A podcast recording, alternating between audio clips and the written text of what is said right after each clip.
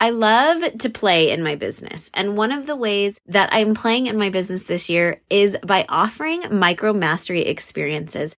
I know that there are so many things that we have to learn as business owners. There's so many things that we have to do and it feels overwhelming because sometimes we're like, Oh my gosh, where do I even start? And for me, I want to start with something impactful.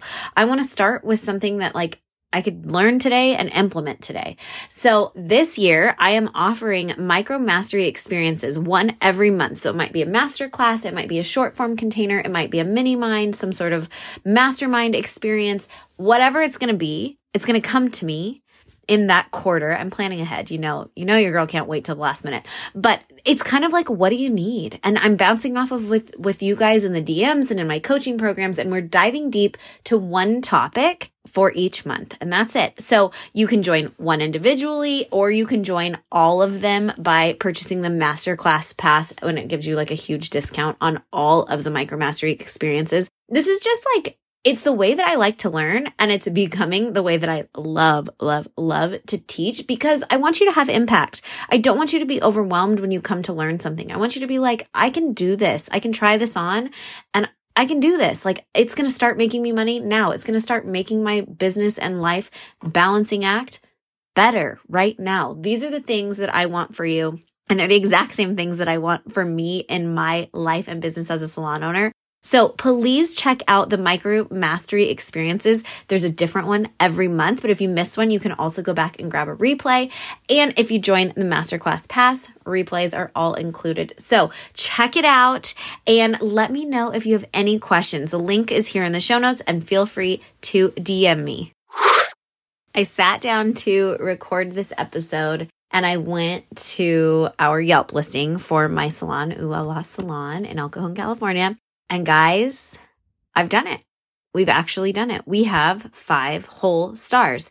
And I want to say this, that is not always the goal, but I am so happy to report that not only does it like cool, that's great that we have five actual full whole stars on Yelp, I, I'd, I'd, prefer four and a half if I'm being completely honest. But we're going to talk about why it matters that we have so many reviews and what those reviews actually mean for us in our business and how you can ask for reviews, utilize reviews, and do the dang thing with reviews in your business. What's up, and welcome to the 10 Minute Beauty Business Podcast. I'm Lexi Lomax, your host, beauty business coach, salon owner of 15 plus years, and a stylist too. Each week, I will bring guest topics and conversations you can relate to. We all need biz solutions fast and for them to work. I'm an open book and aim to share all of my answers with you. No matter what stage you are in in your beauty business, independent, commission, salon owner, or dreaming somewhere in between, 10 Minute Beauty Business is here to serve you. Now let's get to it. Okay, so why would I prefer four and a half stars? Because I'm sure you're going to ask that question. I mean, it's it's kind of like you don't want to be perfect. Nobody wants to be perfect. And guess what? We definitely have some pretty terrible reviews and some funny stories actually um, in those embedded in those reviews. But we have so many reviews now, then so many great reviews that outperform or outshine those negatives on Yelp and on Google that we have five full stars. So am I going to go do something negative to screw it up? No, I'm not. Do, but like when you see four and a half stars, to me, that's actually more like, okay, it's not too good to be true. People didn't pay for those reviews and things like that, which is something that we have absolutely never ever done. But the thing about having good reviews or having reviews at all and I think that this is something that we totally overlook. But the thing that is so important is that it's other people doing the work for you. And as your girl here is the laziest entrepreneur in the whole wide world, that sounds really good to me. So we can start off with like, why do you need the reviews? Reviews are social proof. Reviews help people understand what's going on without you having to tell them. So that's huge. When you are a new business or even like an established business, but someone is coming to you for the first time. Now, do you need reviews as a salon owner for the whole salon? Yes. Do, would it also be great for you to have reviews if you are an independent stylist who works in a studio by herself? Yes. Would it be amazing if you're an esthetician that rents a room to have reviews? Yes, like all of the above. But if you work in a salon, I think it's nice for you to kind of commingle the reviews and that people can kind of like when they go to the salon's page, they're not reviewing the salon experience. They're reviewing their experience with you. And I would encourage you to ask them to drop your name in a review. And actually we can, maybe we'll even put the link to my salon's reviews here so you can kind of see like how that goes. But basically why you need reviews is that it's social proof done by other people. And so if you've ever been a consumer of anything and looked up uh, something, like if you have Googled restaurant in San Diego, Italian restaurant San Diego, what's the first thing that comes up? Yelp or Google. Now, you're probably not someone who Googles hair salon a lot because you're not looking for a hairstylist. You know 500 of them. You work with them. You know facialists. You know makeup artists. We're in it, right? But when you're not in it, there are so many things that are left up to chance because and this is just me being real, real with you guys. Most people that own beauty businesses don't do a good job on their business. They don't. They don't do a great job showing off what it is that they do. It is literally mind blowing. And I've actually been saying this probably too much. And I'm going to say it here now and then I'm going to leave it alone. So I'm probably going to start to get hate mail. But it, it frankly blows my mind how well we do as an industry for having such actual friggin' garbage, garbage business tactics, strategies, plans, like literally no attention to their business. So if you are someone who is like, okay, and maybe haven't treated my business like a business enough yet. This is a great way to start. And this fills in the gaps for consumers and for customers for us to continue to have new growth without having to do anything. And so like, look, I am lazy AF when it comes to like, I don't want to actually do a lot of work. I'm always saying hard work's not required because like, I'm not interested in doing any. But the thing is, is that I'm willing to do the work that makes a difference. And this is something that makes a difference in your business while other people can do it. And it, it, they're doing it for you, which is amazing. But additionally to that, like you're painting a full picture. And if you don't have your business take like if you don't have a fantastic web presence, if you don't have a great onboarding system for your for your clients, if you don't have information posted in the easiest way on your Instagram bio, reviews fill in the gap. Like people will say the stuff that they need to say. And if you are a great service provider, which I know that you are because you're here hanging out with me, you care about your business, you're listening to the 10 minute beauty business podcast, then your clients are going to say nice things. And also, if you happen to have bad reviews, we're going to talk about that at, at the end here, but it's, it's a great place for you to get a little bit of accolades and let your clients do the work for you. So that's the number one reason why I think you need reviews. Now, if you're someone who takes amazing care of your business and you're like, that comment was super rude, Lexi, I am offended. Well, good. I'm glad that you take care of your business. I'm glad that you have things moving in the right order. Here's the one thing that I will say. You can never have too many reviews. You can never let this stuff like take a back seat. This is a great way for you to organically get views on your business without using social media. Now, I don't know if reviews are considered social media. I don't think so because like nobody goes hangs out on like a Yelp page, right? Maybe you could take your popcorn and go to like a really crappy business site and like just read. But like that's not like we're not having like a lot of interaction there. You might like like or comment someone back, but it's not like you're not hanging out there. So this is a great way for you to get organic views on your business, meaning that you can tell them what you need to tell them on your review page. So it's great for new customers. It's wonderful for current clients to go on there and, and and give you some love. And however you get them is fantastic. However you get them to leave the review like we we like that. It makes us feel good. But this is wonderful in terms of like what happens on the internet. And i'm going to give you like this wacky analogy that i learned actually in in fashion school of all things. If you didn't know, I went to fashion school between college and um, cosmetology school, and I didn't even really go to cosmetology school. I did an apprenticeship. So I, I learned this in fashion school when I was taking um, a web development course. And this is the analogy the teacher shared with us as we were learning how to code, which, by the way, is like um, murder. It's terrible. I'd, I think I'd, I don't know. It's the worst.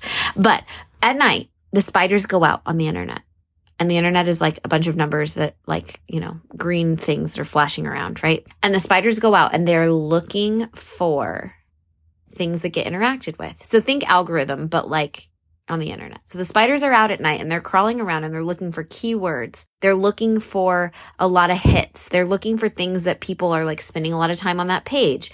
And the spiders are like, where can I make my web and like grow the web based on these things? So if I'm getting a lot of keywords, I'm going to start to build a web there. So people get stuck there. So they get stuck in my web and they hang out on this page. Okay. That's the analogy that we want to think about when we're thinking about reviews. You can think about the algorithm similarly, but it's, it's not because the algorithm is always changing the spiders go out and they're looking for keywords and interactions and time on platform, really. And they're looking for patterns that people have. Like, okay, they went to this Yelp page, then they went to the Google listing, then they clicked the website, and then they hit call. Okay, so let's build a web here so that more people come here. And that's how we get organic views. That's how we get boosted in search engines. That's how we get natural or organic SEO. Now, again, I just told you that I hated that class and the coding was like getting murdered. And so like if that analogy if if you know somebody that's like a real internet wizard and that's not right, well don't tell me because it makes sense to me and I I that's my understanding of it, okay? So for for this podcast, that's where we're that's where we're going to keep it. But you want to create those webs. You want people to get stuck on your pages. You want the spiders to do their thing on your pages. And so you need interaction on those pages in order to do so. So asking your clients for reviews is a great way to start to move your business name up the rank. Again, organically and organically reads free, zero dollars, y'all. So like that's what we want to have happen. So if you Google salon El Cajon, California, guess whose salon comes up first? Mine. Do I pay for anything? No, not anymore. I did at one point pay for Yelp ads and we didn't come up first at that point because I think we came up second because somebody, the salon down the street outpaid what we paid. I'm sure that Yelp person was just like laughing themselves to the bank as they, we, they knew we were bidding against each other. Cause she would be like, Oh, well, this salon, they've paid more. I'm uh, stupid. I wanted to like literally just scream. At one point, we were paying like a thousand bucks in Yelp every month. It worked. Our phone rang off the freaking hook. And then we couldn't serve the clients. And I was like, why are we doing this? But I wanted to get our ranking up higher so that as we grew organically, that and as the salon grew, right, the business grew, that we would rank first, right? I knew I'm here for the long haul. I know that we're doing stuff like I'm not going anywhere and I want us to be freaking number one when you search hair salon El Cajon. I would love for us to be hair salon San Diego or East County, but you know, I'm working on it. I'm working on it. So these are things that you should keep in mind. And those keywords, I don't want to go off on a whole other tangent here because some of you are probably like, what the heck, Lexi? Those keywords you can also embed in your website, which help create the web to be a little stickier.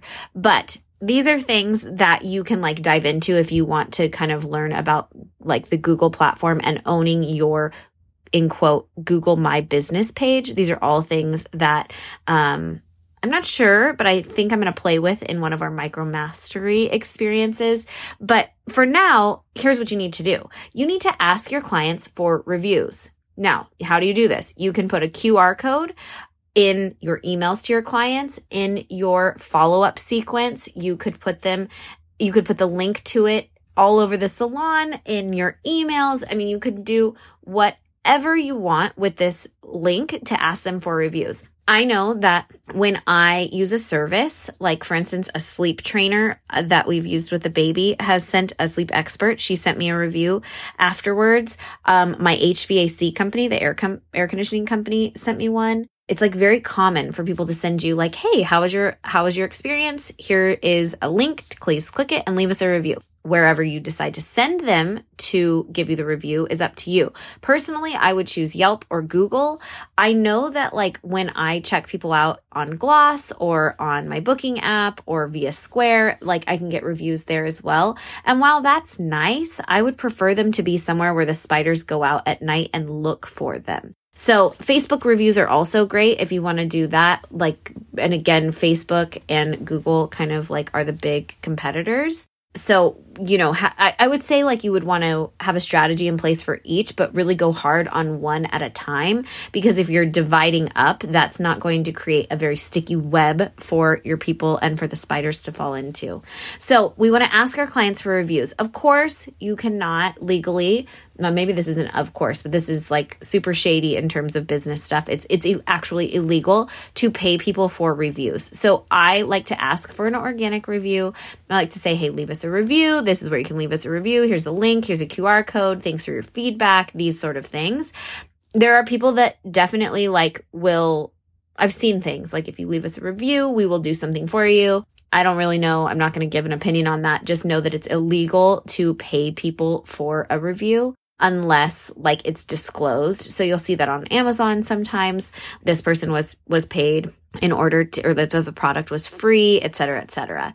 So we want to first get the reviews, right? We want them to be there. But then what can you do with them after like the reviews are there and there's nothing for you to do with Yelp or Google after the review is sitting there? What can you, what else can you do with them? Well, I would share them in your client communication.